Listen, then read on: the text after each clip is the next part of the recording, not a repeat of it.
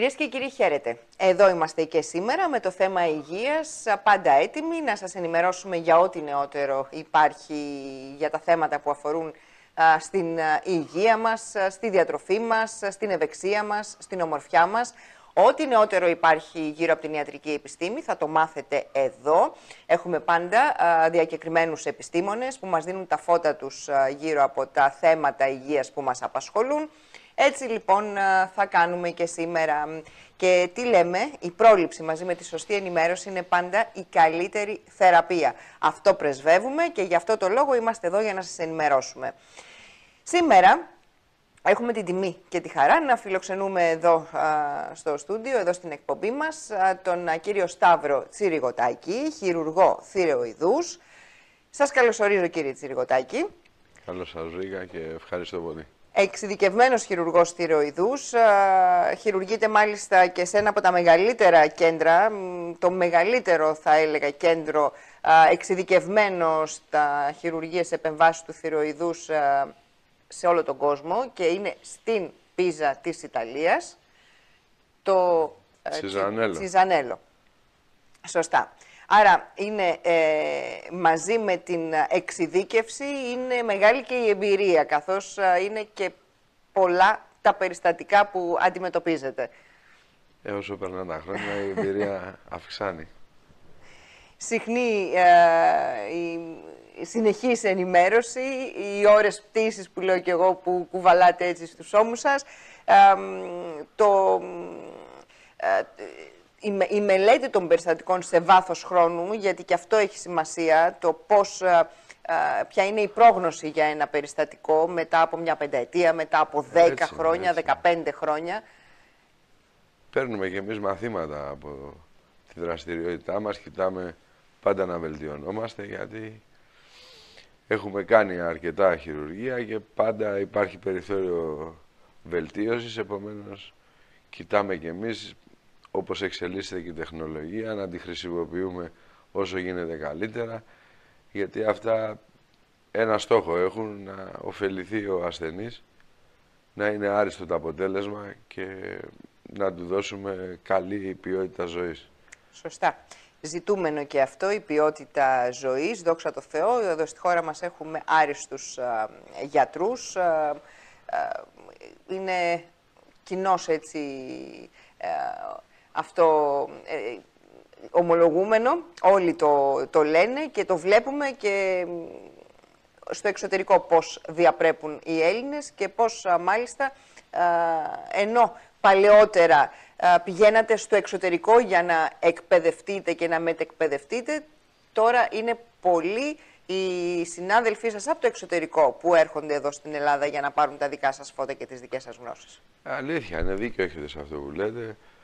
Ακόμα και οι Γερμανοί το δέχτηκαν ότι τώρα με την κρίση που έφυγαν πολλοί γιατροί από εδώ και άλλοι επιστήμονες και πήγαν στο εξωτερικό, έτσι και οι Γερμανοί ομολόγησαν ο υπουργός τους. Δεν ομολόγησε ότι αναβαθμίστηκε το σύστημα υγείας της Γερμανίας με τους Έλληνες γιατρούς. Και όντως αυτό που λέτε είναι αλήθεια ότι πολλοί έρχονται εδώ για να μάθουν και άλλωστε και οι Αμερικανοί το ομολογούν στις επεμβάσεις του θηροειδή. Κάποιος για να είναι πολύ καλός πρέπει να πάει στην Ευρώπη. Και εδώ στην Ελλάδα είναι, δεν είναι ότι το λέμε εμείς ή επειδή είμαστε Έλληνες ή για άλλους λόγους. Είναι το επίπεδο των ιατρών είναι πάρα πολύ υψηλό. Αν βελτιωθεί και το σύστημα υγείας, γενικότερα τα πράγματα θα είναι σε άριστο βαθμό. Ελπίζουμε λοιπόν όλα να είναι προς αυτήν την κατεύθυνση. Πάμε να δούμε το θέμα με το οποίο θα ασχοληθούμε σήμερα. Αφορά σαφώς τον θηροειδή μας αδένα, έναν αδένα πάρα πολύ σημαντικό για τη λειτουργία όλου του οργανισμού μας. Το έχουμε πει σε πάρα πολλές εκπομπές. Γι' αυτό το λόγο ασχολούμαστε και πάρα πολύ συχνά. Είναι ο νούμερο ένα αδένας στο, στον ανθρώπινο οργανισμό που ρυθμίζει όλες α, τις α, λειτουργίες του και μας απασχολεί τα τελευταία χρόνια γιατί από τη μία όλο και πιο συχνά φαίνεται ότι πάσχει ή τουλάχιστον με όλα τα νέα μέσα που υπάρχουν έχουμε έτσι τώρα την έγκαιρη διάγνωση αλλά και με την εξέλιξη της ιατρικής επιστήμης και της τεχνολογίας μπορούμε να μιλήσουμε πλέον και για πλήρη ίαση ακόμα και σε δύσκολα περιστατικά όπως ακόμα και για τον καρκίνο του θηροειδούς. Σήμερα όμως θα ήθελα κύριε Τσιριγωτάκη να δούμε ποιοι είναι αυτοί οι παράγοντες, γιατί έχουμε πει και σε άλλη εκπομπή ότι υπάρχουν κάποιοι παράγοντες ε, εξωτερικοί οι οποίοι επηρεάζουν τον α, θηροειδή αδένα.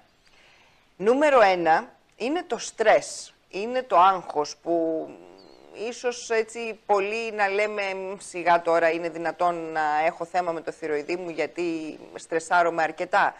Όμως είναι αλληλένδετα αυτά. Και σε επόμενη εκπομπή πάλι σας δεσμεύω να συζητήσουμε για το θέμα αυτό γιατί είναι πολύ ενδιαφέρον. Καθώς το στρες μας έχει καταβάλει όλους και είναι κάτι που δεν μπορούμε και να ελέγξουμε. Υπάρχουν όμως κάποια άλλα πράγματα, κάποιοι εξωτερικοί παράγοντες που επηρεάζουν το θηροειδή, το οποίο όμως μπορούμε να ελέγξουμε. Μια κακή συνήθεια είναι το κάπνισμα, το οποίο φαίνεται ότι επηρεάζει το θηροειδή. Και φυσικά τα ερωτήματα που μας ε, γεννώνται είναι ποια η σχέση μεταξύ του καπνίσματος και των νόσων του θηροειδούς, αν το κάπνισμα επιδεινώνει τις ασθένειες του θηροειδούς, αν είναι τυχαίο έτσι το γεγονός ότι η διάγνωση του υποθυροειδισμού έρχεται μερικές φορές κάποιο διάστημα μετά τη διακοπή του καπνίσματος. Για να πάρουμε λίγο τα πράγματα με τη σειρά και να δούμε α, καταρχάς αν το κάπνισμα όντως προκαλεί βλάβες στο θηροειδή και αν αυξάνει τον κίνδυνο και τη σοβαρότητα των νόσων του θηροειδούς. Είναι αλήθεια ότι οι καπνιστές επηρεάζονται πολύ περισσότερο στο θηροειδή τους από ότι οι υπόλοιποι ασθένειες που έχουν πρόβλημα στο θηροειδή και συγκεκριμένες παθήσεις του θηροειδή τις επιδεινώνει πολύ περισσότερο από κάθε άλλο παράγοντα. Mm -hmm. Επομένως, όντως είναι αλήθεια ότι το κάπνισμα είναι ένας επιβαρυντικός παράγοντας για τον ε, θηροειδή. Και μάλιστα, ε, σύμφωνα με κάποιες μελέτες, ε, τις, ε, οι οποίες έτσι υπάρχουν, δείχνουν ότι σε καπνιστές είναι πιο πιθανό να εντοπιστεί διεύνηση του θηροειδούς, αυτή τη βρογχοκύλη δηλαδή. Ναι, γιατί έχει ορισμένες ουσίες μέσα ο καπνός που βοηθούν την αύξηση του μεγέθους του θηροειδούς, λέγονται βροχοκυλογόνες, δηλαδή των διωγγών περισσότερο και είναι περίπου διπλάσιοι, διπλάσιες οι πιθανότητες να έχει κάποιος βροχοκύλι σε έναν καπνιστή από, ένα, από έναν ο οποίος δεν καπνίζει. Και μάλιστα έχουν διαπιστώσει, σύμφωνα πάντα με αυτές τις μελέτες, τις οποίες έτσι έχω δυνατότητα να διαβάζω τώρα, αυξημένη συχνότητα βροχοκύλης, κυρίως πολιοζόδους μεταξύ, συνηθέστερα μεταξύ των βαρέως καπνιζόντων γυναικών μέσης ηλικίας σε σχέση με τις μη καπνίστριες ή με αυτές που κάπνιζαν στο παρελθόν. Έτσι είναι, έτσι είναι, έτσι είναι. Άρα λοιπόν υπάρχει σχέση μεταξύ του, του καπνίσματος, προκαλεί σίγουρα βλάβες στο θηροειδή το κάπνισμα ε, και σε περίπτωση που υπάρχουν ήδη κάποιες βλάβες, αυξάνουν ε, και τον ε, κίνδυνο αλλά και τη σοβαρότητα αυτών των νόσων ε, του θηροειδούς. Έτσι είναι γιατί επηρεάζεται πολύ ο θηροειδής και οι ορμόνες δεν έχουν τη δράση που θα έπρεπε να έχουν. Στους, δηλαδή οι ορμόνες στους καπνιστές δεν έχουν τη δράση που θα έπρεπε να έχουν όπως συμβαίνει στους υπόλοιπους ασθενείς. Πάμε να δούμε τώρα ε, τι σχέση μπορεί να έχει το κάπνισμα με την όσο του Graves και το χασιμότο. Κοιτάξτε, με την όσο του Graves, ε, αυτή είναι, έχει να κάνει με τον υπερθυροειδισμό. Έχει μεγάλη σχέση σε ό,τι αφορά την ε, οφθαλμοπάθεια. Το εξόφθαλμο που, βλέπουμε, βλέπουμε τον ένα ή και τους δύο οφθαλμούς να προβάλλουν περισσότερο και μάλιστα οι θεραπείες που γίνονται για αυτή την ασθένεια, για το εξόφθαλμο, είναι πολύ πιο ευαίσθητες σε αυτούς που δεν καπνίζουν, ενώ σε αυτούς που καπνίζουν σίγουρα δεν έχουν τα αναμενόμενα αποτελέσματα. Επομένως υπάρχει άμεση συσχέτιση με τον εξόφθαλμο από τη νόσο του Γκρέβης και με το κάπνισμα. Διπλάσιες ε, οι πιθανότητες. Εδώ ναι, μιλάμε είναι πολύ για περισσότερο.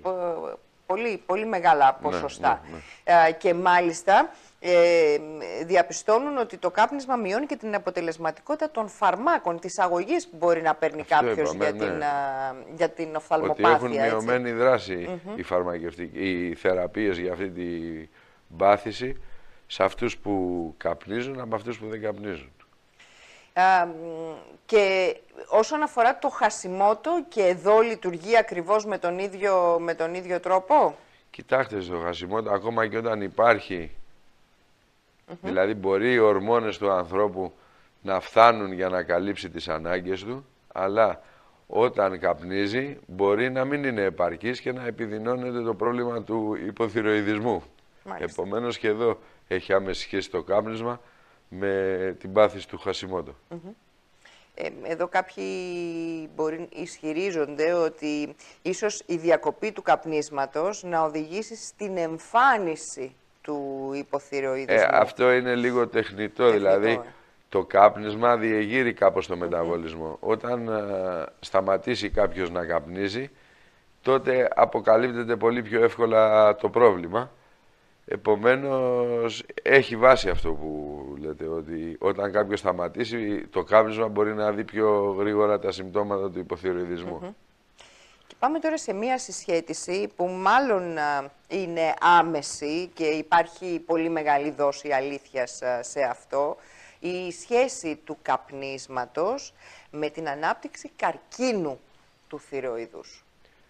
Έχουν ε, δημοσιευτεί διάφορες μελέτες που λένε ότι ίσως το κάπνισμα να είναι ένας ευεργετικός παράγοντας σε ό,τι αφορά την εμφάνιση του καρκίνου του θηροειδούς.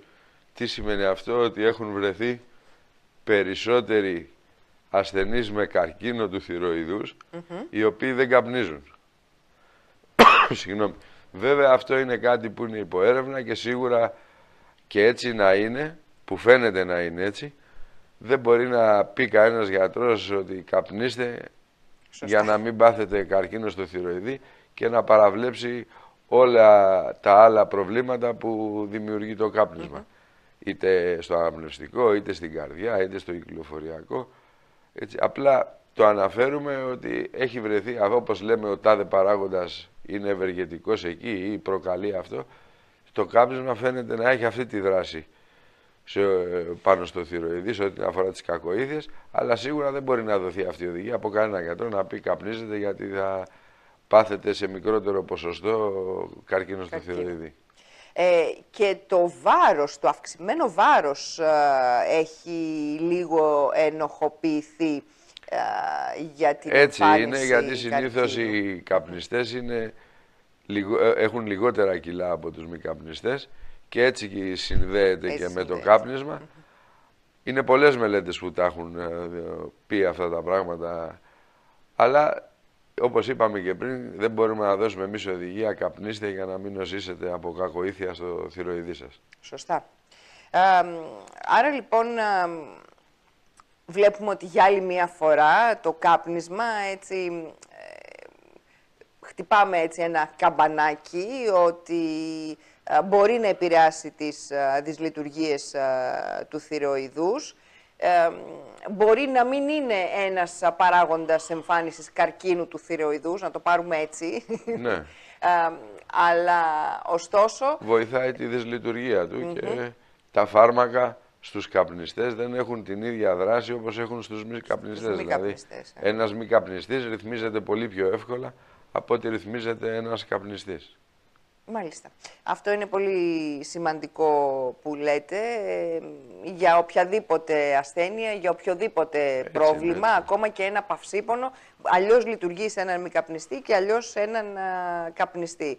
Είναι ένας πιο παρθένος έτσι, α, οργανισμός α, θα- των μη καπνιστών θα Αυτό λέγαμε. έχει να κάνει με το ότι αυτό που λέτε και αυτό που θέλετε να καταλάβει ο κόσμος από την εκπομπή σας ότι το μυρολατρικό, το, αυτό που λένε πολλοί, αν είναι να μου συμβεί θα μου συμβεί, δεν ισχύει. Δηλαδή υπάρχουν πολλά πράγματα που μπορεί να κάνει κάποιος για να αποφύγει την εμφάνιση διαφόρων ασθενειών.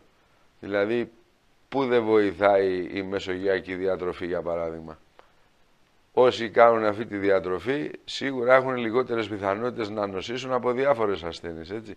Και δυστυχώς, παρότι όλοι στην Ελλάδα θα έπρεπε να κάνουμε αυτή τη διατροφή, όσο πάει και εγκαταλείπεται.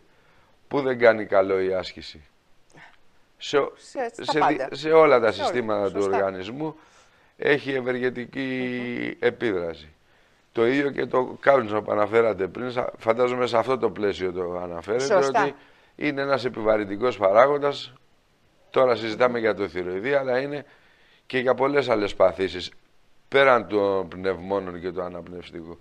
Έχει αποδειχθεί ότι οι γυναίκες που καπνίζουν έχουν 4-5 φορές περισσότερες πιθανότητες να νοσήσουν από κακοήθεια στο μαστό από ότι οι γυναίκες που δεν καπνίζουν.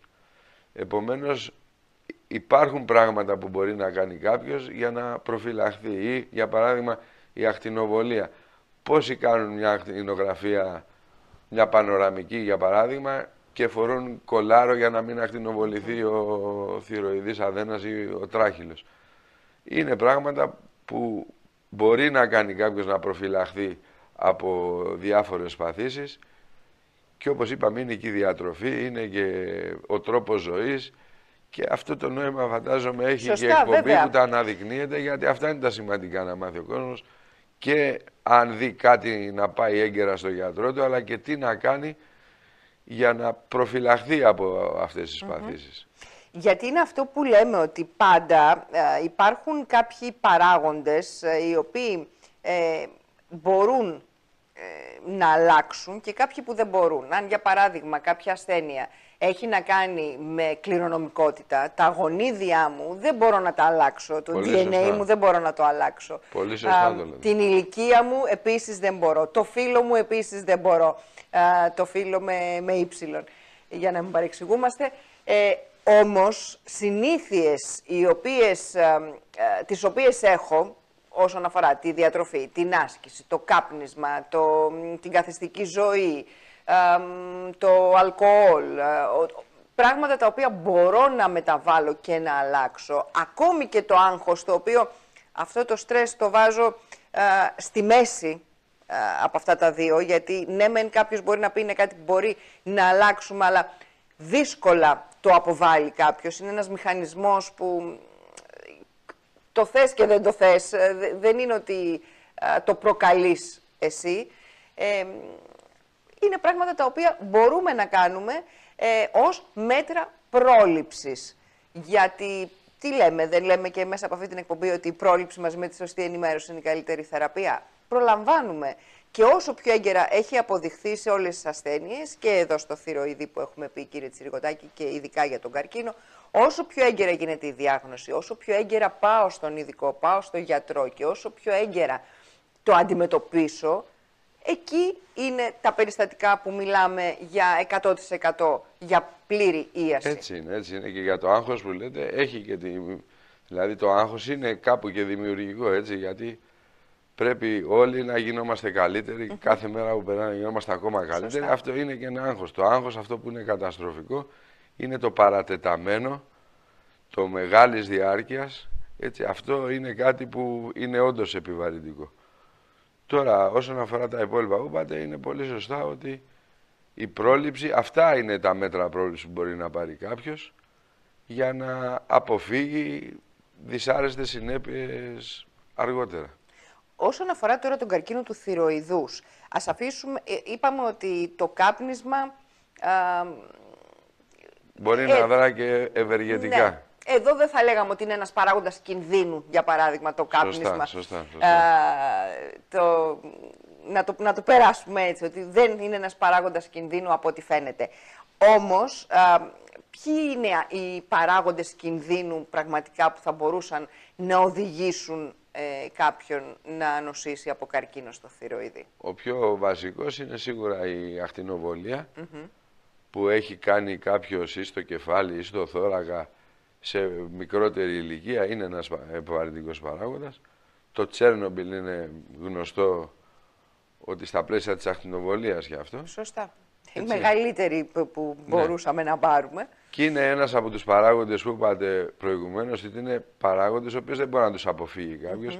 Έχει να κάνει με την κληρονομικότητα για ένα συγκεκριμένο ε, για μια συγκεκριμένη κατηγορία καρκίνων του θηροειδούς, όπως είναι ο μυελοειδής, εκεί παίζει ρόλο μεγάλο κληρονομικότητα και το έχουμε ξαναπεί ότι σε ορισμένους από αυτούς τους ασθενείς η προφυλακτική θηροειδεκτομή είναι η ίαση. Δηλαδή, επειδή ξέρουμε ότι έχει μεγάλες πιθανότητες να νοσήσει κάποιος αφαιρεί, από καρκίνο του θηροειδή, αφαιρεί το θηροειδή του, οπότε δεν πρόκειται ποτέ να νοσήσει, από, αφού θα τον έχει βγάλει, δεν πρόκειται ποτέ να νοσήσει από κακοήθεια στο θηροειδή.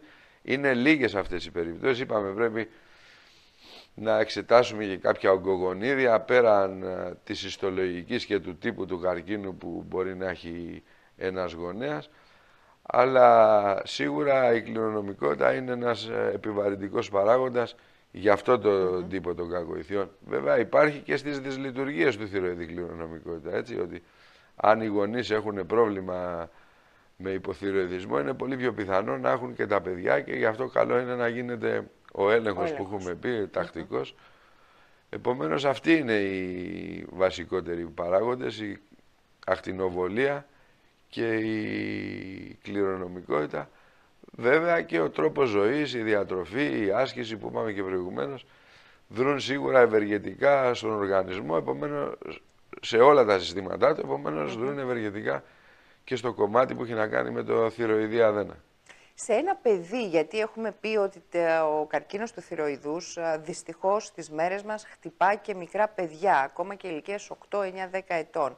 Εκεί ποιοι είναι οι παράγοντες, γιατί εκεί ούτε κάπνισμα υπάρχει, ούτε έχει προλάβει να πάρει τόσο ίσως ακτινοβολία, ούτε στρες μπορεί να υπάρχει έντονο, ούτε μια κληρονομικότητα. Υπάρχει κληρονομικότητα και υπάρχει και η ακτινοβολία για άλλους λόγους. Δηλαδή μπορεί να έχει προηγηθεί ακτινοβολία στο κεφάλι ή στο θώρακα για κάποια άλλη πάθηση. Επομένως είναι και αυτός ένας επιβαρυντικός παράγοντας ή από κάποιο πυρηνικό ατύχημα. Κύριε Τσιργοτάκη, πώς θα μπορούσαμε να καταλάβουμε ποια είναι τα συμπτώματα τα οποία θα μας ανησυχούσαν για να πάμε σε έναν γιατρό, σε έναν ειδικό για να δούμε την πιθανότητα να έχουμε καρκίνο του θηροειδούς; Δυστυχώς δεν υπάρχουν κάποια συμπτώματα που να οδηγήσουν κάποιον να πάει στο γιατρό για αυτό το πρόβλημα, το συγκεκριμένο που λέτε για τις κακοήθειες. Γι' αυτό άλλωστε λέμε ότι η κακοήθεια στο θηροειδή είναι ύπουλη, δηλαδή δεν δίνει συμπτώματα τουλάχιστον στα αρχικά στάδια. Εκ των υστέρων, αν μεγαλώσει ο θηροειδής λόγω της ύπαρξης κακοήθειας ή αν πιάσει τον νεύρο που είναι υπεύθυνο για την ομιλία και υπάρχει βραχνάδα ή συμβούν άλλα πράγματα, τότε εκεί ίσως να οδηγηθεί στο γιατρό για να το διερευνήσει. Στα αρχικά στάδια δεν έχει συμπτώματα και είναι πολλοί οι ασθενείς που τον ανακαλύπτουν σαν τυχαίο έβρωμα. Δηλαδή κάνει κάποιος ένα τρίπλεξ καροτίδες και ο ακτινοδιαγνώστης του βρίσκει το πρόβλημα στο θηροειδή και γι' αυτό θέλουμε να ευαισθητοποιήσουμε τον κόσμο να κάνει προληπτικά εξετάσεις στο θηροειδή του αδένα. Υπάρχει και μια φράση που λέμε εξέτασε το θηροειδή σου, τουλάχιστον μια φορά το χρόνο, δεν είναι κάτι ούτε πόδινο, ούτε πολύωρο. Όταν κάποιος κάνει έναν έλεγχο, τον ετήσιο έλεγχο στο γιατρό του, να κάνει και έναν έλεγχο στο θηροειδή του. Αυτός είναι ο λόγος, η αυξημένη συχνότητα εμφάνισης κακοηθειών στο θηροειδή αδένα. Θα αρκούσαν, για παράδειγμα, οι εξετάσεις αίματος που μας δείχνουν την TAF3, την TAF4, τις, ο, κάποιες ορμόνες που δείχνουν εκεί αν υπάρχει δυσλειτουργία ή όχι. Εσείς τα ξέρετε τώρα πια, γι' αυτό με ρωτάτε αυτά. Όχι βέβαια, δεν αρκούν οι εξετάσεις αίματος. Θέλει να γίνει το υπερηχογράφημα. Οι εξετάσεις αίματος μας δείχνουν το πώς λειτουργεί ο θηροειδής. Αν κάποιος δηλαδή έχει φυσιολογικά επίπεδα ορμονών, αν είναι ευθυροειδικός, είναι υπερθυροειδικός ή υποθυροειδικός για, το, για τις κακοήθειες θέλουμε το υπερηχογράφημα που μας δείχνει ανομαλίες στη μορφολογία του θηροειδή, δηλαδή μας δείχνει έναν όγκο στο θηροειδή αδένα. Αυτό, το, ε, αυτό δεν μπορεί να το δείξει μια εξέταση αίματος, το δείχνει το υπερηχογράφημα, επομένως θέλει να κάνει και τις δύο εξετάσεις, δηλαδή και τις αιματολογικές και το υπερηχογράφημα. Μπορεί κάποιος να έχει καρκίνο στο θηροειδή και ο θηροειδής του να δουλεύει μια, καλά, μια χαρά, δηλαδή οι ορμόνες να είναι σε φυσιολογικά επίπεδα. Άρα λοιπόν και μια κλινική εξέταση από τον γιατρό, από τον ειδικό, μπορεί να μια μας... Φορά το χρόνο, μια ναι, φορά το ναι, χρόνο μπορεί να μας όλο δείξει. τον κόσμο να εξετάζει το θηροειδή του. Ε, ωστόσο, αν όλα αυτά ε, γίνουν έγκαιρα όπως είπαμε, δηλαδή μια φορά το χρόνο κάνουμε αυτόν τον προληπτικό έλεγχο, κάνουμε μια, και μια κλινική έτσι, εξέταση από τον γιατρό, μπορούμε να προλάβουμε ε, πράγματα και αν τυχόν μας χτυπήσει έτσι, την πόρτα ο, ο καρκίνος, ε, με τις ε, νέες τεχνικές ε, που πλέον υπάρχουν, της ολικής θηροειδεκτομής, έτσι, αν, αν, δεν κάνω λάθος κύριε Τσιρικοτάκη, έχουμε πει ότι έχουμε πλέον πλήρη ίαση. Έτσι είναι. Να μην χτυπήσει σε κανέναν την πόρτα, αυτό ευχόμαστε. Αλλά αν κάποιος είναι ευαισθητοποιημένος και λαμβάνει όλα τα μέτρα, σίγουρα και λιγότερο θα ταλαιπωρηθεί και σε μικρότερες επεμβάσεις θα υποβληθεί. Αυτό ισχύει για όλα τα όργανα. Σωστά. Έτσι. Και η ανάρρωσή του θα είναι άμεση και γενικά ό,τι είναι να περάσει θα το περάσει πολύ πιο ανώδυνα από ότι να βρεθεί κάτι σε προχωρημένο στάδιο. Και με καλύτερα αποτελέσματα και καλύτερη πρόγνωση, όταν βέβαια εμπιστευτεί έτσι έναν έμπειρο και εξειδικευμένο χειρουργό. Αυτό το τονίζουμε και το λέμε πάντα σε όποια πάθηση και να, να, για να μιλάμε, σε όποια ασθένεια. Η εξειδίκευση είναι το α και το ω. Ακόμη και για την πρόγνωση. Έτσι, είναι πολύ σημαντικό. Ε, κύριε Τσιρικοτάκη, Δυστυχώς φτάσαμε στο τέλος της uh, συζήτησής μας. Ελπίζω σύντομα να τα ξαναπούμε. Πραγματικά ο θηροειδή αδένας, uh, επειδή είναι πολύ σημαντικός, είναι ένα μεγάλο κεφάλαιο, ανεξάντλητο κεφάλαιο, που μπορούμε σε, να μιλάμε εδώ με πάρα, πάρα πολλές εκπομπές uh, για να λύνουμε έτσι απορίες που υπάρχουν γύρω από αυτόν και να ενημερώνουμε. Θα ήθελα να σας ευχαριστήσω πάρα πολύ που ήσασταν σήμερα εδώ κοντά μας. Και εγώ σας ευχαριστώ και ελπίζω για την σύντομα να τα μου ξαναπούμε. Να είστε καλά. Και εσείς και ο κόσμος που σας παρακολουθεί. Και εμείς, κυρίες και κύριοι, θα περάσουμε σε ένα σύντομο διαφημιστικό διάλειμμα και θα επανέλθουμε.